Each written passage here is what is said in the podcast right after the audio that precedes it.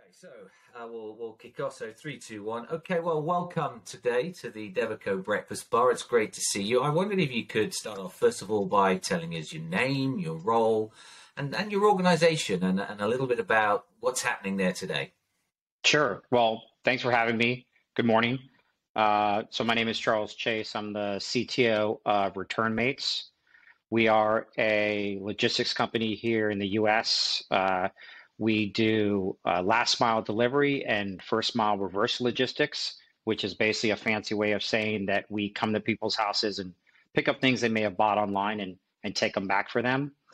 Um, I've been with the company uh, for a little over two years. Um, and in my role, I oversee our engineering team, um, the uh, kind of scope of our technology efforts, um, very deeply involved with uh, the product team. And uh, I basically came to this role um, through just kind of many, many years of, of, of building companies like this company. Um, I essentially spent 25 years in, a, in and around early stage um, technology companies. Uh, first as an engineer in the late 90s. Uh, I eventually went back and got my MBA, uh, started my first company, uh, kind of stopped doing engineering. But um, there has been kind of an oscillation through my career where I've gone in and out of, of technical roles. And it just happened that the founders of this company uh, were at a position where they were looking for, you know, a third person at the table that had deep technology experience, but also a lot of startup experience and, and ended up being a good fit. Wow. Okay. What a fascinating journey, uh, Charles. And we'll we'll get more into uh, ReturnMates and, and what's happening there shortly. But um, based on that sort of interesting journey you've had to where you are today, what would you say would probably be your most important accomplishment to date as as, as a kind of CTO? Um, so, I think my most accompl- biggest accomplishment um, is probably not the obvious. I mean, I've I've I've I've founded companies, I've sold companies, I've had um, some really great success. I think my biggest accomplishment has been really a personal one um, my journey into becoming the leader that I wanted to, that I want to be, um, and the, the the kind of the people focused leader that I want to be. I think one of the themes that we can talk about today is um, that people I don't think people really talk about is just how people driven technology businesses are. I think sometimes we get wrapped up in the products and the and the code and stuff like that, but I think for me, what I'm most proud of is is my kind of personal journey in developing the skills that I have now. And um, you know, I certainly have the gray hair, as you can see, to to kind of prove uh, to prove it. Um, but uh, the financial successes, um, you know, the products built over you know two and a half decades are great, but um, I'm just really happy where I am from more from like a uh, mental and, and kind of leadership perspective. Okay. And I was kind of thinking linked to that around what you're passionate about in, in the industry and the sector you're in. But you know, what is your what is the stuff that gets you out of bed in the morning and says, right, I'm looking forward to, to going today? Well, the thing that I get excited about is building great products with with passionate people that are driven to solve a, t- a particular problem we see in a market. Every every project I've ever worked on um, was always about either myself or somebody else seeing a market problem and saying, "Hey, we can apply some technology and some some process or some better thought um, uh, to this and solve it." It's it kind of goes back to when I was a kid. I just I love Legos. I couldn't get enough of Legos, and so to me, when I discovered engineering, um, software engineering, it was the same feeling I had when I was a kid building Legos. I, w- I could build something and I could see it, even though it was intangible and it was in the computer on the screen. Um, I could see it and I got this intense feeling of accomplishment. And so the thing that really, the juice, as they say for me, is being able to work with teams of just fabulous people and really trying to solve some hard problems and and watching us go through those trials and tribulations and seeing that end product, even though it's imperfect and it's always in progress, just being able to to do that day in and day out, that's that's really what inspires me. Wow, and I can feel that coming through in what you say, and we, we will talk a bit more about the people involved in helping us achieve our goals. One last question I like to ask kind of our CTO guests before we move into talking specifically about the industry and some of the challenges there is uh, when you look back at your your journey in your career, is there a particular funny or bizarre story you could share with us that you look back with a smile and think, wow, that was a bit of a crazy situation, but we came out the other side of it? Well, I don't know if it's funny, but I, I will say that um, pretty much a theme that I've seen over the years um, with with with companies like this is um, the business you end up in is never the business you thought you were going to be in. And um, in in the startup world, they like to use you know the word pivot, which is to me is a very kind of abrupt change in what you're trying to do, but the thing that's fascinating and it's not funny but it's it's just a truth that a lot of people don't talk about is that um, it's very rare that when people say hey this is the business i want to get into even ReturnMates um, you find yourself uh, uh, being uh, pushed in different directions i kind of i kind of relate it to sailing where you're you're you're you think you're kind of trying to get to a certain destination and maybe that destination doesn't change but as you get closer, the the destination may be, get clearer, but there's all kinds of winds that are coming at you, and and and how you tack and how you handle those winds is is is is really the interesting part. And so, um, I just if anything, I guess I kind of find it funny that we still convince ourselves that when we when we start something new, we think it's really going to end up. I guess we we're pretty good as humans at at kind of kidding ourselves like that.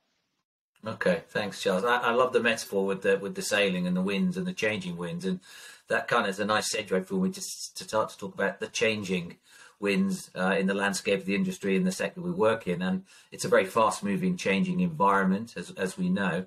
How do you keep yourself up to date with the kind of latest tech and changes in the space? Well, so mostly I rely on my team.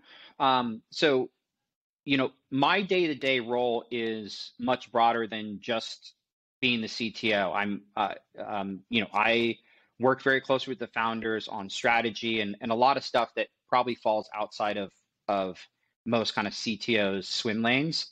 Um, and so I am not um, as, as directly involved eh, today, at least, um, with a lot of the tooling and some of the methods. Now, um, what that does is it requires me to really rely on, you know, my head of engineering, my engineers themselves to be the ones who are who are staying abreast of this. And so, you know, you have you have some specialists on your team, and the expectation is that they are staying up on what's the tooling that's happening maybe on the front end. What you know what are people doing on the back end? How are people really taking advantage of things like aws or gcp and so the, it's a long-winded way of saying I really rely on my team to help me.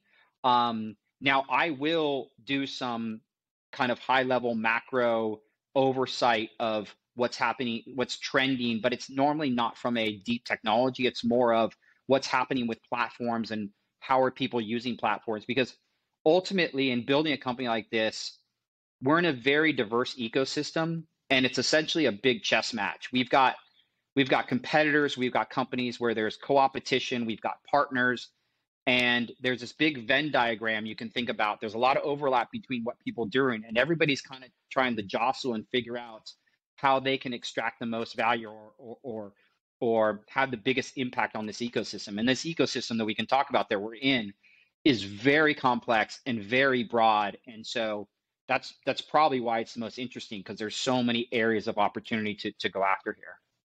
Yeah, understood. I think some of our audience who would aspire one day to reach the role of a CTO, um, I kind of sometimes wonder a question for them is in relation to uh, computer language or development frameworks. Um, how would you go about making choices on which is the right one for you to use? So, developers of which I was, I still consider myself one at, at in my heart. Um, we're a funny lot. We love to we we are explorers. We love to try new things. We tr- love to try new languages. We we love to try new tools. Great developers are, are always inquisitive in that nature.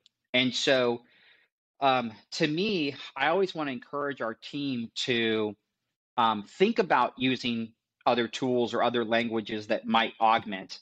I think from a big picture, we want to be using platforms and frameworks and tools that have wide adoption partially from a recruiting standpoint. You, if you use kind of an obscure language or, or an obscure framework you're going to have hard time finding talent that know that. So you know our case we're we're using react native on the front end javascript typescript. I mean those are just really widely adopted pretty much ubiquitous front end frameworks. And then on the back end we're using um, uh, you know Node.js and a lot of AWS services that it's it's it's it's really easy to find talent who has expertise in those areas. So um, any somebody who's coming up in the world, somebody who's learning this, I would encourage them to um, you know obviously be open minded, but dig into the technologies that that that um, uh, where they can where they can find some mentorship where they can find good resources. I remember when I first started as an engineer, there was no Stack Overflow. There was not a lot of information on the web. I mean, this is 1996. So back in those days, you would just buy a ton of books. So the way I learned was I would buy books and then I would rely on the person who was sitting next to me and kind of get some, you know, hey, what are you working on? That's really interesting. Can you can you show me? So I think an inquisitive mind is is kind of a fundamental piece of this.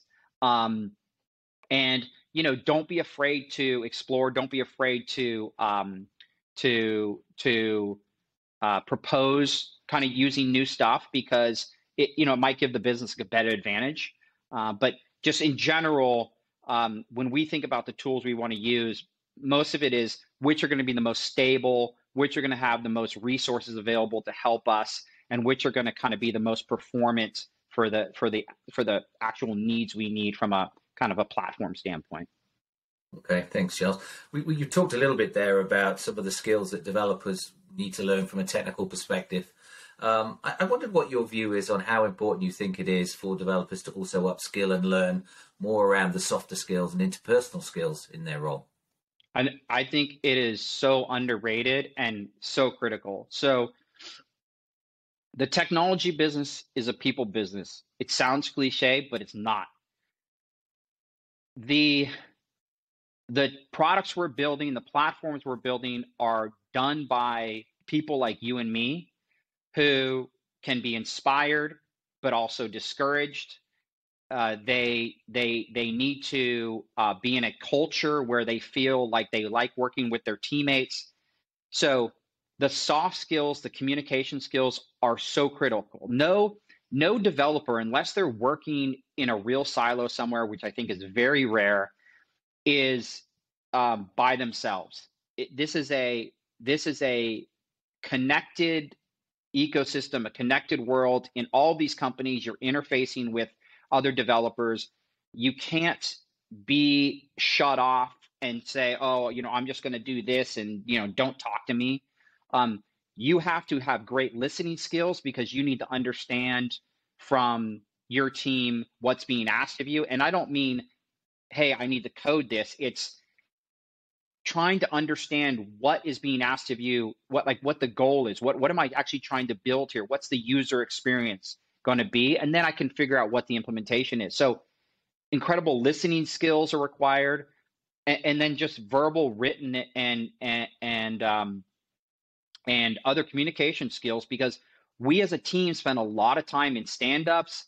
We share what we're working on. And so yeah i can't stress enough just how much the interpersonal and soft skills are are are important for engineers that really want to really want to thrive and, and potentially advance in their career. Okay thanks. You referred to your team. Are you able to share with us any of the specifics currently of the makeup of your team and the types of roles you've got there? Sure so our team is basically broken up into kind of three buckets. Uh, we have a front end team, we have a back end team, and then we have a, a team of of test engineers. We call them um, SDETs, SDETs. Um, and so some of our team members uh, can do full stack, but at this point we have opted to to kind of have everybody focus on their specialties. I think um, one of the reasons is that over the years, front end in particular has become very sophisticated. Um, and so uh, my preference is to to have front end team members who are really masters of all that complexity and that sophistication that's happening on the front end, particularly with these with these frameworks. And and the backend services are are are, are very nuanced as well. So it's not that I don't want people to understand from a macro level how all the dots are connected, but uh, today what's worked really well for us is having having people in these in these in these special areas um, and and really being kind of uh, masters of a particular domain. Okay. I, I will also say that one thing i'll add to that is that doesn't come without pitfalls because it requires you to have you know backup in particular roles. For instance if you have a, a team that's that's focusing on a specific platform maybe a back end service you know obviously you need to have backup for those per, for those people because you know people have families and get sick and and you know all kinds of regular human stuff. So um, it's it's a strategy that we've just taken and so far it's worked out really well. Okay. And and how have you been finding it trying to access that talent to get them into your organization? Yeah. So um, finding talent, recruiting talent, selling them on the vision, folding them into our system, and having them thrive in the workplace is a lot of work. It's just I think I think people just think that you're going to put a job out out there and you're gonna um, you're going to get people in and they're immediate. So we think a lot about when we're hiring the types of people we want to hire. You know, uh, we think kind of culturally, you know, we, we can talk about culture in depth, but like this idea of of how do people approach things and are they approaching things in a manner that that that we would want to if if we weren't watching um but it is very hard to find uh talent that maybe fits your scheme and so um, I myself and and my VP we spend a considerable amount of time um, recruiting. So it's it's it's you know I'm just saying like always be recruiting. Even if I'm not even if I'm not hiring somebody tomorrow, I'm constantly meeting people. I'm constantly talking to people. I'm asking people for recommendations because when I have a role come up, I want to be able to already have an established kind of list of of of, of people that might be a good fit for the team and and doing that work early really benefits you. Okay. And, and access to key talent we know is, is critical to achieving our business goals. And I'm, I'm kind of wondering then if you could share with us how that then drew you to look at maybe IT outsourcing and, and, and that kind of hybrid sourcing model.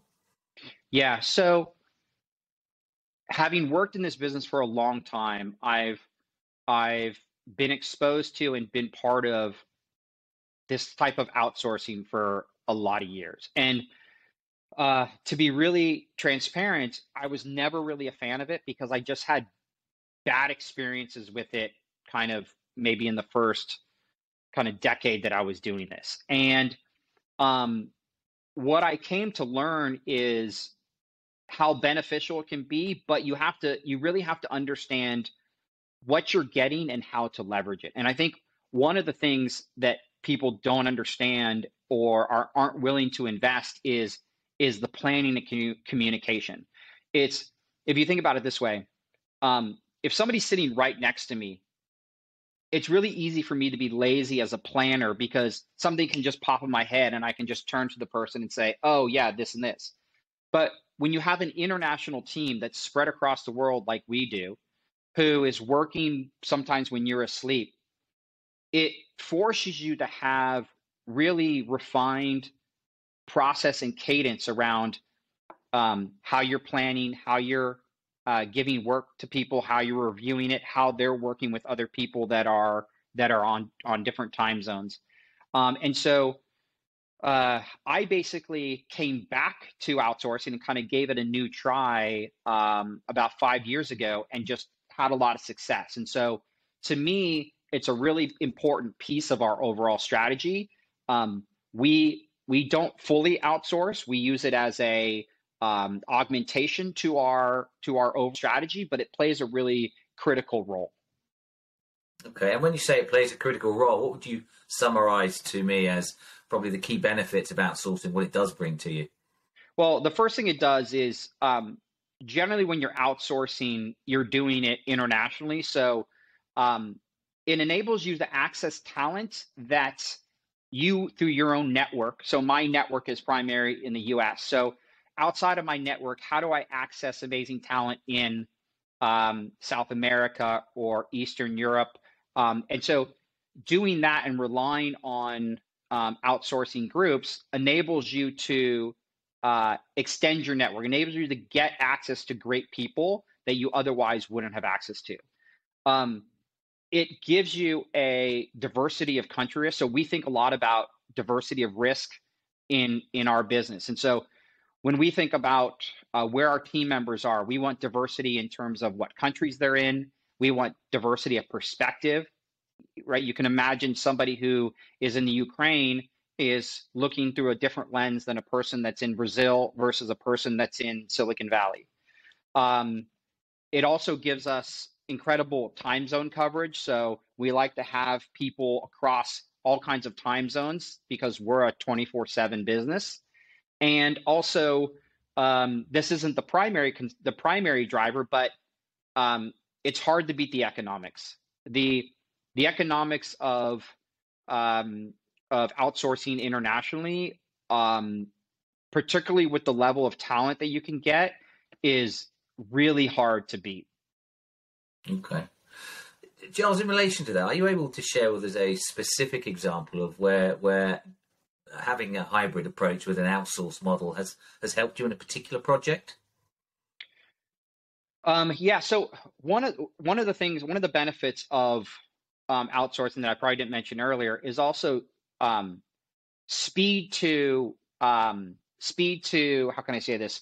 Um, uh, speed for getting new team members. So um, if we're looking to hire a full time team member, it might take us um, you know 60 days or 90 days to find somebody and go through the whole interviewing process one of the benefits of outsourcing is that speed to acquisition of candidates gets really compressed because they've done a lot of legwork up front to know and these people are already working on not necessarily similar projects but the frameworks you need and so one of the things i like about it is if i have kind of an immediate need that i need filled maybe it's not super long term, maybe it's short term.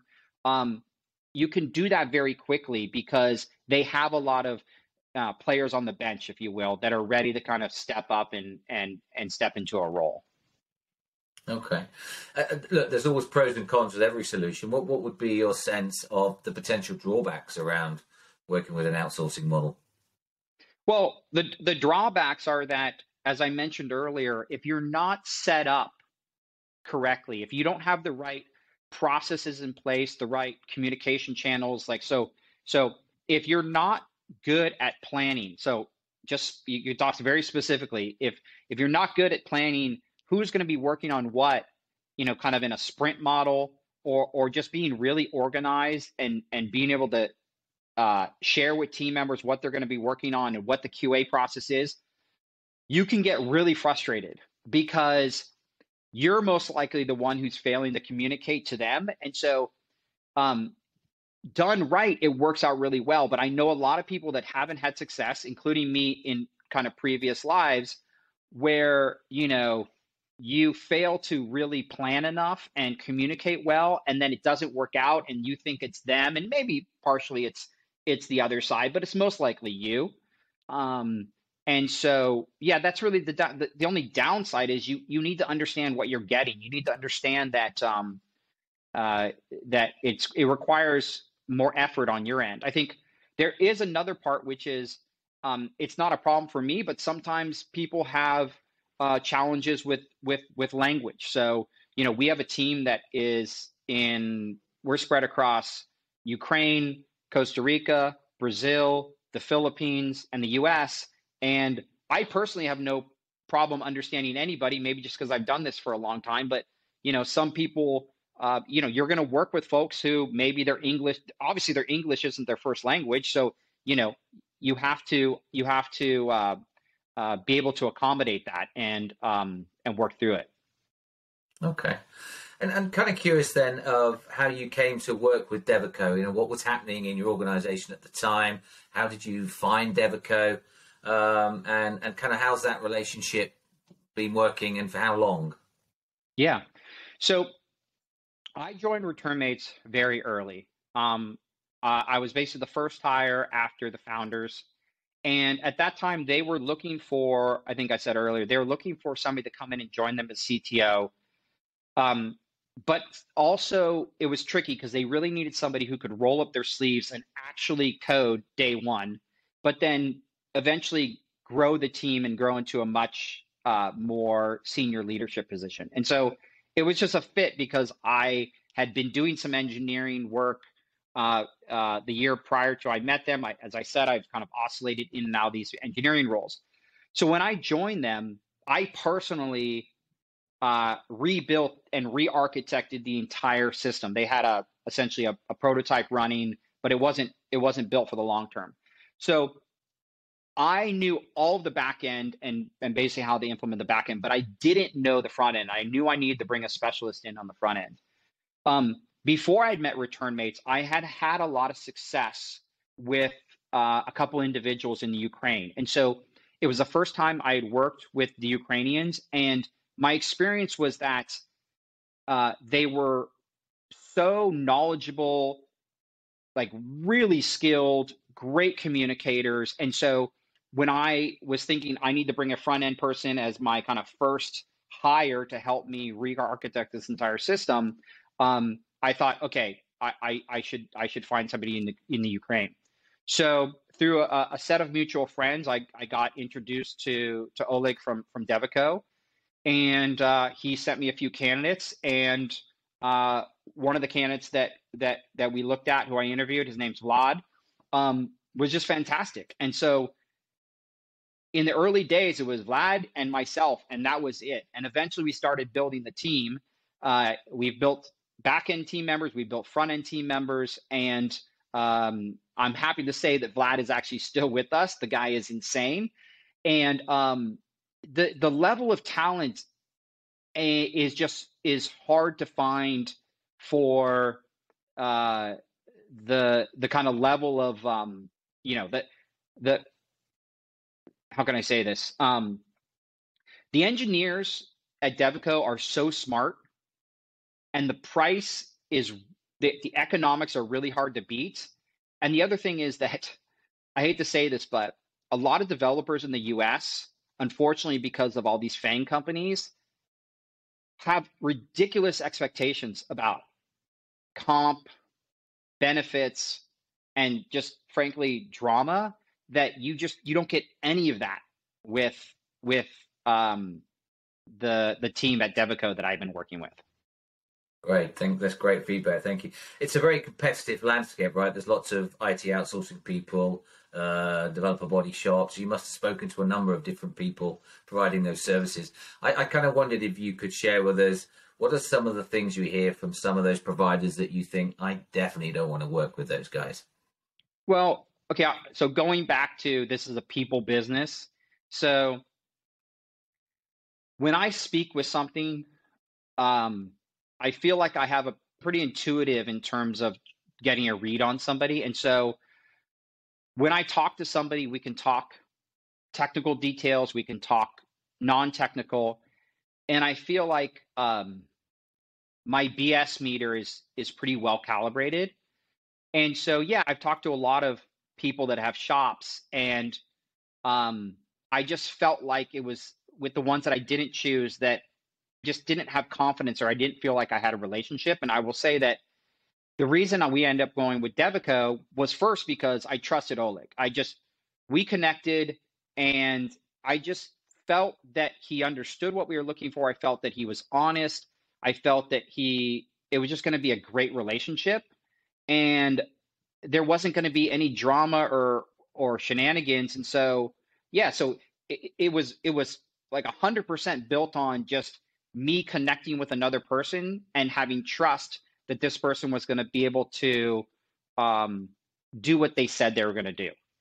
And then that just gets further reinforced when the team members that he introduces to me, like Vlad and, and subsequently the other guys that come on, it further enforces that they know what they're doing because the people that they send to us are quality people. So clearly they're doing a lot of work on their side.